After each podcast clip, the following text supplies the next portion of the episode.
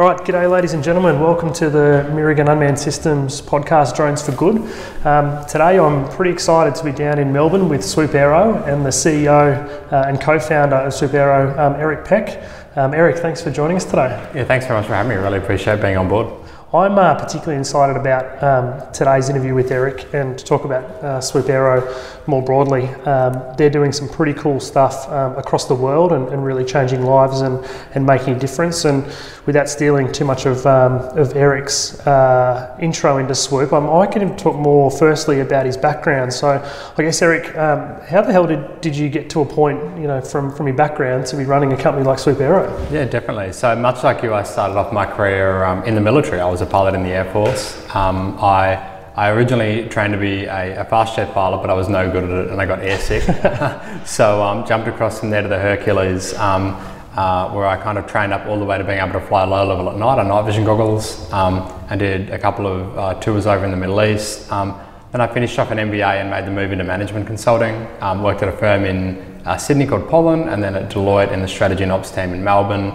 Um, and along the way there, I met my co-founder, Josh, and we kind of got posed this question that had come from the New South Wales state government. Uh, and the question was could you use a drone to move chemotherapy medication in regional Australia?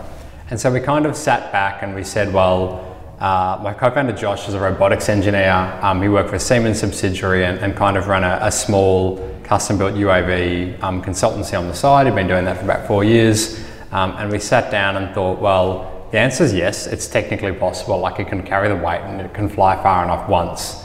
Um, but what does the actual system look like that can do that safely, reliably, and cost effectively every day of the week? And so, when you say system, you mean more than just the aircraft? Yeah, that's right. So, the aircraft's this really sexy bit of equipment that looks good in, in images, but actually, it's just one of seven components of what we view as our, our system here at Swoop Aero, which kind of encompasses um, not only the aircraft but the supporting infrastructure and, and the training that goes around that and the, and the, operations and procedures manuals and, and how we integrate with the regulator and, uh, and, and, the customer facing side of the business and, and the software backend that supports all of that in the cloud.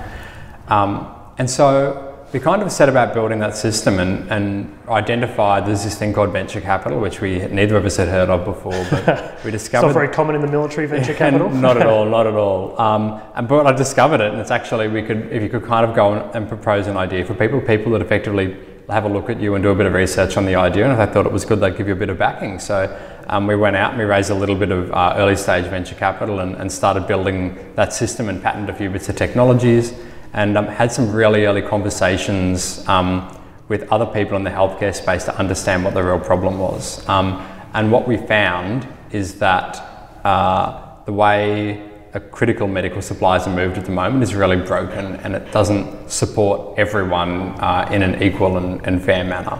Um, and we saw an opportunity to leverage a system that had been built for the ground up that was able to be operated you know, safely in the airspace um, and reliably so a healthcare system can trust that it's going to work and cost effectively so that you know the service is being offered so that people can still get access to healthcare inside their Medicare rebate effectively. Um, and so that's what kind of Swoop was born from. Um, we built some of the system. Um, we found out that UNICEF Vanuatu was interested in uh, releasing a, a, competitive tender for medical drone delivery, the first in the world. Um, and so we went over there and, and, had an initial chat with them before they released the tender and, and thought this is actually a really unique use case and it fits in with what some of our Australian conversations with the, industry, the healthcare industry had let us, let us know. Um, and so from there, we, um, we actually bid on the tender when it got released and we won it, um, which was really exciting. So we won two contracts to um, provide drone transport of vaccines and other medical supplies um, across eight island, two island groups and eight islands in Vanuatu. Um, and that was the first ever competitive tender for medical drone delivery in the world. And actually we've won every competitive tender for that in the world since then. The That's six. fantastic. This type of technology and, um, and innovation has come out of Australia and is now changing lives, you know, across the across the world. Yeah, yeah definitely. Um, it's something we're really driven by here um, at Swoop Air, and I think everyone on the team, um, we're much more concerned about, you know, that, or much more interested in the impact we're having on the ground day to day um, for people who, you know, currently can't get, you know, a basic drug like penicillin within a week or a month sometimes, and we can what we're enabled for a, a, a, government or a healthcare company is that that person on the ground can then get it inside of a day, which is life changing for you know the 100 million people around the world who are pushed into poverty because they don't have any access to medicine at all, or actually the, the, the 3 billion people on earth who don't have access to the same level of healthcare that we experience in Australia. Yeah, right. That's amazing. Um, so why don't, why don't you talk more broadly about where you are and where you're operating and, and the types of types of roles you're doing, sort of what, what problems you're actually you know, fixing across across the world? Yeah, definitely. So the, the journey all started in Vanuatu after winning that initial contract. It's a nice place to start. It is actually. It's nice, but it was a tough operating environment. Um, it looks like a, a, tropical beach when you look at it on Instagram, yeah. but you know we're kind of we didn't have showers. There was no fixed electricity, no running water. Ex Air Force um, guys won't like that. you know what? It was actually really grounding to be over there, and it, it really helped us focus on the impact we could have on the ground. Yep. Um, and so we're kind of operating in this really tough environment there, and that fed back some key learnings into what that system needed to encompass to be able to operate in these parts of the world where we can have the, the best impact and create the most value for the people on the ground. But you know, had some unique things about it that we fed back into that system and how we needed to build that for the future. Um, and we built some really good relationships with the government and UNICEF in Vanuatu and kind of continued operating there. And then we, we came across another opportunity to work with funding from the Gates Foundation alongside Village Reach, an NGO in the Democratic Republic of the Congo, which sounds like a really scary place to go. Absolutely. Um, but it was fantastic. It was the people are fantastic. Um, they've got some they've got some challenges over there, and then we're working with their government and the NGOs to kind of overcome the challenges of how their healthcare logistics model doesn't support the people. Um, and so we started flying operations there in July um, and ran you know a big public. Uh, you know, media release about what we're doing in about August, and it's really exciting. We're going to continue expanding out and, really expand out what we're doing there uh, in March next year. Um, and so, the kind of off the back of um, the DRC work, we commenced work on, on the USA Global Health Supply Chain project in Malawi and kind of took over all the UAV operations there. So, took over the existing uh, UAV operations from the from, from the operators that were there at the moment, and then we've expanded out to a number of additional sites um, and so we're kind of a month into that project, and that's likely to proceed for, for an enduring period of time into the future, which is really exciting. Um, and then we're actually uh, we'll be expanding our work with some further funding from another NGO there in January. Um, uh, with funding from UKAID alongside Village Reach again, we're commencing ops in Mozambique to do tuberculosis sample pickup, so picking up pathology samples from uh, labs and bringing it back, bring from hospitals and bring it back to a lab for testing.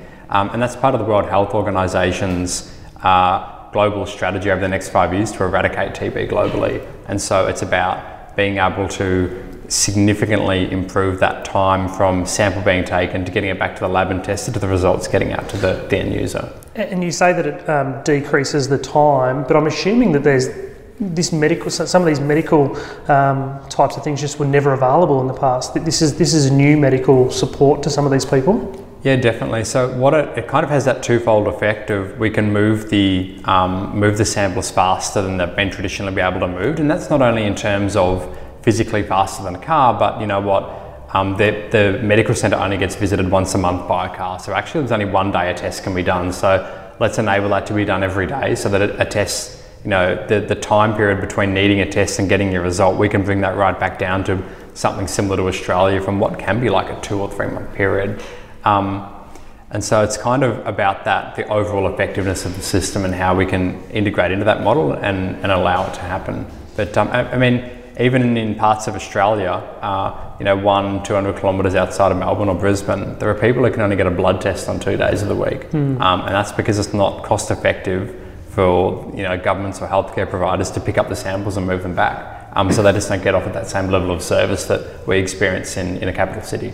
And so with your, your system, the sexy part, the aircraft, so talk to me about um, how far these things can fly, how they operate, do they land autonomously, does someone need to be at the village to actually land the aircraft? How, how does that logistics work and how far can they actually go? Yeah, definitely. So we, we took a really unique approach to how we developed the technology and we basically looked at the systems that were on the Hercules, which is what, what I used to fly, and, looked at how they contributed to making that system safe and then miniaturized it. So rather than building up from a, a, like a model plane to a delivery drone, we actually tried to scale down a 70 ton aircraft and, and replicate the same levels of redundancy and and um, and competence you had in that system into a much smaller scale. That's a really good lesson from the beginning. I think that that's probably a very common thing that people take a remote aircraft and try and turn it into a fully fledged flying safe drone as opposed to taking a C-130 and, and miniaturizing it. That's the first time I've sort of heard of that. Yeah, and I think what it's enabled us to do is very quickly like take the lessons that have been learnt in a hundred and something years of aviation now mm. and bring it into a system, not have to learn them from scratch,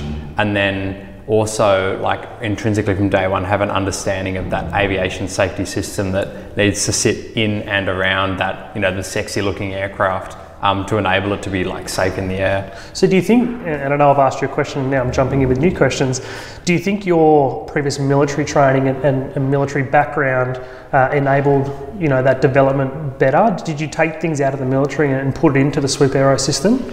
Yeah, definitely. So um, a lot of our aviation safety management system that kind of sits around the, the application of the technology is, is really heavily grounded in that um, mature system that is adopted across military aviation. And that's from whether it's like in the Air Force operating a Hercules or in the Army operating a Heron, it's the same system that sits around it. Um, and we've been very much, as we've, you know, we've kind of tripled the team size over a six month period. Um, leveraging um, like the existing skill in the team and then bringing in um, external advisors with that background as well to make sure we're building the right safety culture um, from day one is really important. And that's because while the pilots, we do they, we, we use the word autonomous, but we do have the ability at any stage for the pilot to be in the loop and, and issue a yep. command and override what the aircraft's doing. So highly automated or autonomous, that's I don't mind which, which kind of phraseology we use here. Yep. But um, it's really important because when you're developing technology, actually you need that safety culture in the technology development side of the business as well because effectively what you're doing is you're replacing human decisions with computer code. And so if you don't have the right safety culture sitting around how that development occurs, it's effectively the same as having a pilot that hasn't that's not involved in the safety culture. Yep. Um, and particularly from like an airline and manned aviation side, that culture is critical to maintaining a safe system. So at here every day um, in our technology development cycle, we, we adopt the same culture the operations teams have on the ground because they're effectively one and the same. Where basically we're leveraging that culture to enable development of safe technology that's replacing components of a pilot's job. Yeah, great. Um, so back to the, the original question at hand before we got too caught up in, in military um, aviation safety culture, which which is amazing and, and great. So how, how far are they flying in, in Vanuatu and other places? So we, a kind of benchmark is we guarantee a delivery out to 100 kilometres with three wow. kilos of payload and return. Um, and so that's that's our benchmark. Um, we base that off like a density altitude um, yep. that replicates what we've experienced in Africa and Vanuatu. It's about 5,000 foot. Okay. Um, and so basically we like to um, go to a customer with just a, a benchmark of, of, what we can achieve for them, and there's no wriggling, there's no uh, depending on different conditions. That's kind of that's our line in the sand. That's our yeah, our minimum. Yeah, great. And so, do you, do you operate as sort of a hub and spoke type model, where you, you hub out, or you have a central hub where you, you might have your major medical facility, and you go out to the spokes, being the the smaller villages or, or smaller areas? Is that how you sort of operate primarily? Yeah, yeah, definitely. That's how we um, that's how we operate, and we also have the ability to range extend. So we have a, a hub that's generally the larger healthcare centre in the region. That might be a tier two medical facility, um, and then we're distributing out supplies and to uh, tier three and four facilities, and picking up samples from them, bringing them back, and then.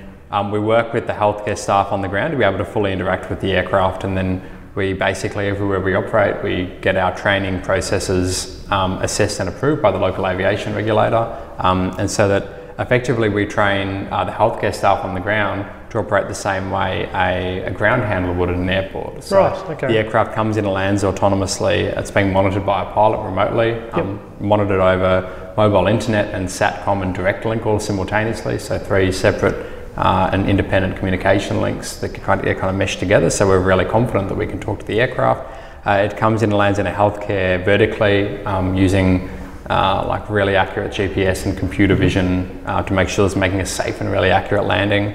Um, and the drone will actually speak to the operator in their local language. So um, in DRC and, and, and you know uh, Mozambique, that's uh, what's Portuguese in Mozambique and DRC. It's French, and uh, in Malawi it's English because they, they mainly speak uh, their, their native language over there in English. So, Okay. But we'll speak to them and interact with them, and, and they get trained on a series of cues from the aircraft when it's safe to approach. It, it lands in a controlled area that's generically pretty small. Um, they can come up, they can unload the payload. Um, they have like we've designed everything so that we don't have load shifts in there, and it's really it's it's impossible to create an out of balance situation. So it's always safe, and they have some basic instructions like like an aide-memoire they follow. It tells them how to load and unload.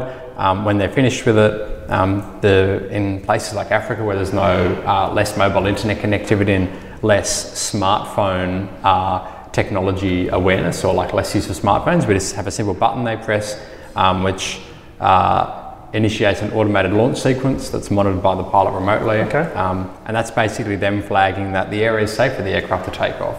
Okay. Um, the aircraft has a whole integrity self-monitoring suite on board, so every individual component on board the aircraft is monitored independently of the flight control system, um, and it basically goes through inbuilt tests and it says I'm okay to go, and as long as the aircraft looks like it's not broken um, at, ver- at a very high level. Um, uh, in, in that intermediary stop, um, it'll it'll take off and fly home. Yeah, we've kind great. of, we've done several several hundred flights kind of across um, Vanuatu, DRC, and, and Malawi with that process, working seamlessly with a, a pilot. Now um, our pilot sits doesn't sit at the healthcare at all. Actually, they sit at the healthcare centre, but um, kind of in, in a room, and, and we've got local staff on board and getting them up to speed with the piloting aspect of the business and. And then the healthcare staff are doing all the ground interaction on the side. I think that's um, you know the, really important part there that, that I think is really exciting is that you're empowering the local people to really manage their own um, you know critical medical supply transfer um, between places, not just again another country coming in and doing it for them. Yeah, that's a really big part of what we like to focus on. Is we really believe in, in, in the countries that we're operating in. We want to empower the local uh, workforce to have access to technology-centric jobs. Um, and so, where we're operating um, at the moment, we initially go in as an Australian expat team, but as we as we progress, the idea is as quickly as possible. We want to localise a workforce as quickly and as safely as possible is the key one. Um, but the idea that you know this technology can have a lot of good, and we want to build the system that enables you know um, the Malawian government or the Malawian healthcare system to, to run this on their own. We'll provide support from Australia and, and learnings and, and training packages, and we'll be on site when needed. But the, the ultimate solution is that the local uh, swoop operations manager is is a local Is a local is local guy or um, girl, yeah. everywhere they go, which is which is That's awesome. Talk to me about um, something that I'm sure would be difficult is engaging in interaction with local regulators. So, with the CASA equivalents across countries that may not be quite as advanced as Australia, how do you manage that that process from, from a high level? Have you found it difficult? Yeah, um, generally what's happening is we're being introduced uh, through a healthcare partner or an NGO um, uh, to direct to government, and then from there, once we have uh, kind of determined there's enough government and uh, like commercial support for the operation to occur, then we kind of approach the regulator. Um, a really good thing about the way aviation regulation works is that um, the World Bank provides a lot of funding globally to make sure that, you know, because aviation is safe because it's regulated, so it's important that anywhere an aircraft flies in the world, we can, under, we can, we can be sure that it's going to be, or meet a certain level of safety. So the great, the great thing is that a lot, although a lot of these organisations are small, um, now there's been a lot of funding put into um, RPAS or drone regulation. There's a lot of knowledge building and sharing. Because um, they see that as a, as a future capability that's going to be needed to support their their local areas. Yeah, that's right. And so our approach is um, is basically we adopt like we're fully transparent with them. We're very open, um, and we we like we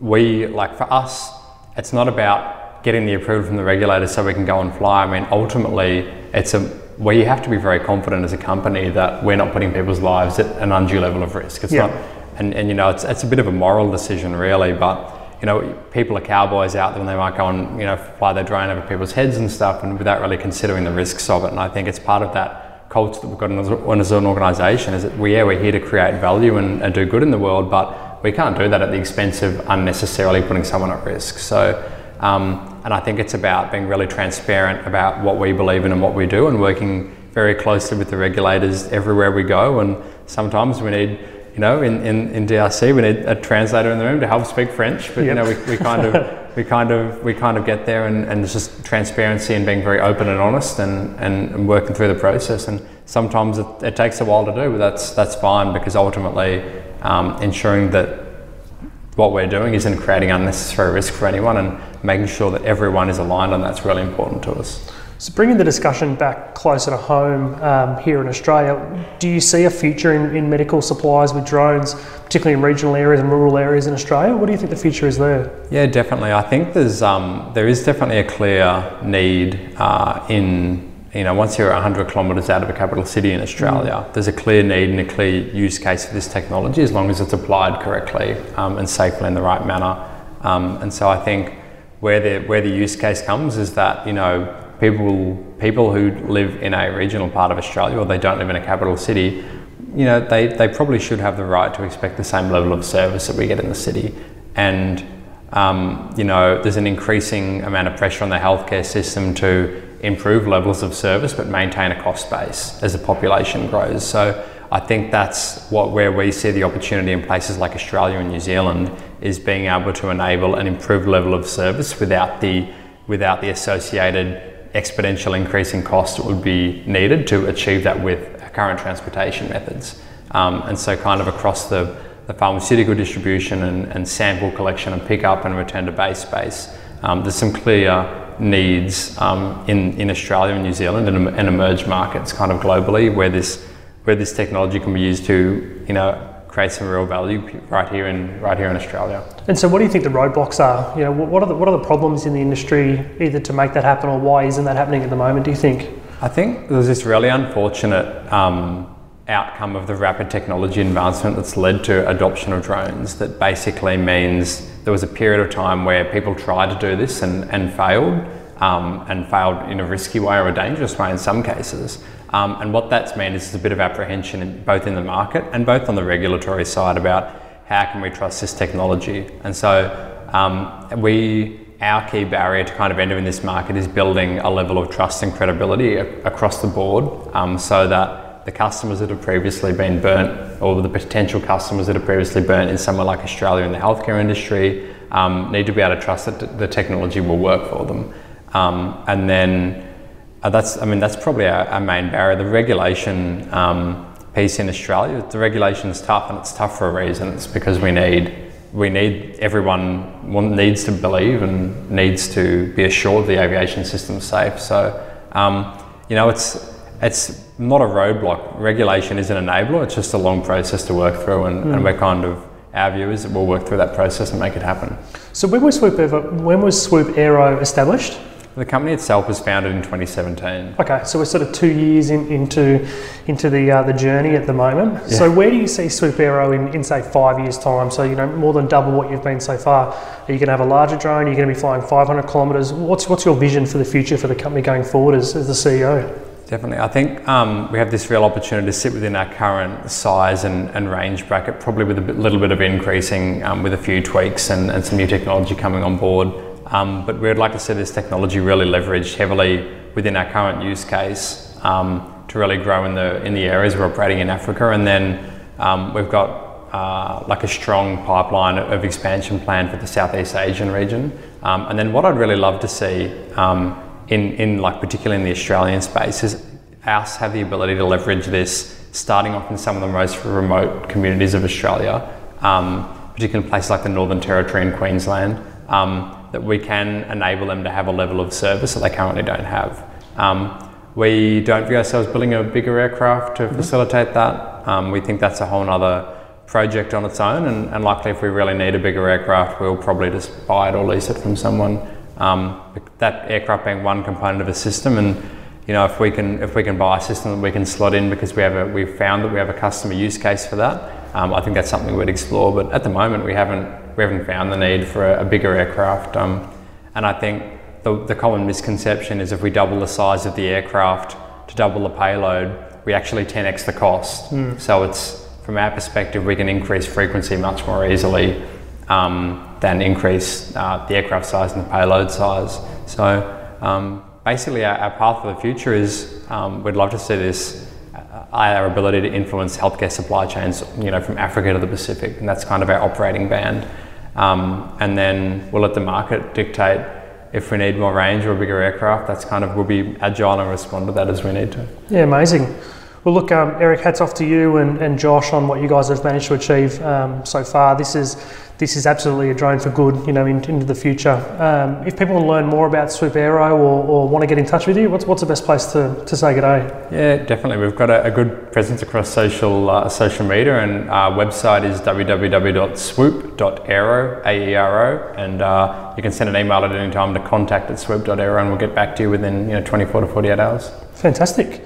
Um, we might wrap it up there, I think, before we, we run out of time too much. Again, Eric, you're a busy guy. Thank you so much for uh, catching up with us this morning on the Drones for Good um, podcast. Keep doing what you're doing, and, and, hopefully, we can do a version two in six months or so and, and hear how you've progressed. Yeah, thanks very much. Thanks for having me, and I look forward to it. Awesome. Thanks, mate.